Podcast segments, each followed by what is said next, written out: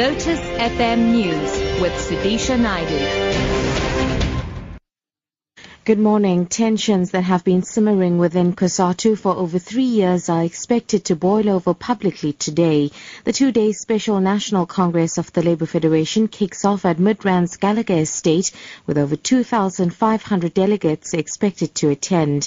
The meeting is convened at the request of a third of the Labour Federation's affiliates who say they are unhappy at the current leadership and its inability to implement programs agreed to at the last ordinary National Congress in December 2012. Busi Chimombe reports. Right from the start, the meeting is likely to be contentious. The factions within COSATU differ on what the meeting's agenda should be. The unions that requested the SNC are determined that this should be where a new leadership is elected. COSATU's dominant faction under President Dumo Dlamini are committed to engagements on principles and values, saying no preparations have been made for elections.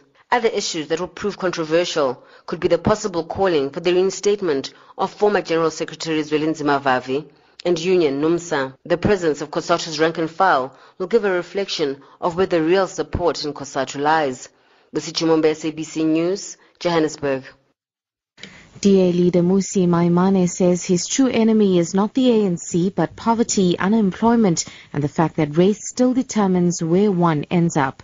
Maimane was addressing party supporters in Chatsworth, south of Durban. He wrapped up his two-day visit to KwaZulu-Natal yesterday, which included Howick and Peter Pietermaritzburg.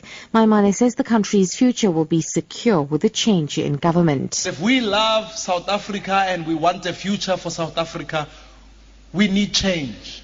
We need change from this current government that is committed to protecting President Zuma instead of serving the people of this country. We need change to make sure that parliament works not disrupted by people who are wearing berets and pretending to represent the poor. In other news now, as winter is in full swing across the country, emergency medical services are urging people to be extra vigilant when using heating appliances and candles. This comes after scores of families have been left homeless after their shacks were destroyed by fires.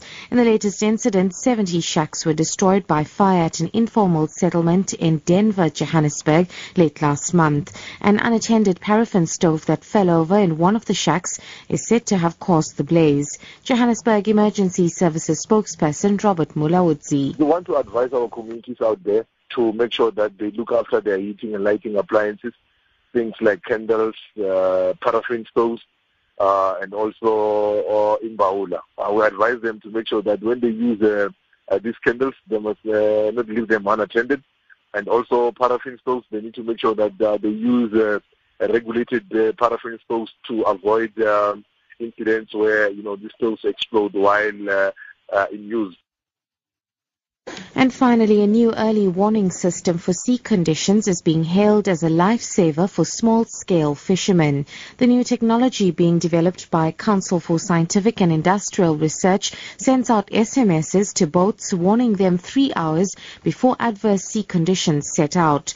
Researcher at the CSRI, Dr. Christo Rautenbach, says the pro- program is the first of its kind in Africa and is being piloted at False Bay where sea conditions are said to be complex. We chose False Bay because of its complex topography. This complex topography actually causes a very complex wind field and thus complex oceanographic conditions. We thought if we can prove this system to be useful in a complex area such as False Bay, it will be quite easy to roll out to the rest of South Africa. The idea is to expand the user community as well so that it's not just fishermen that aid from this, but surfers and other users of the coastal domain.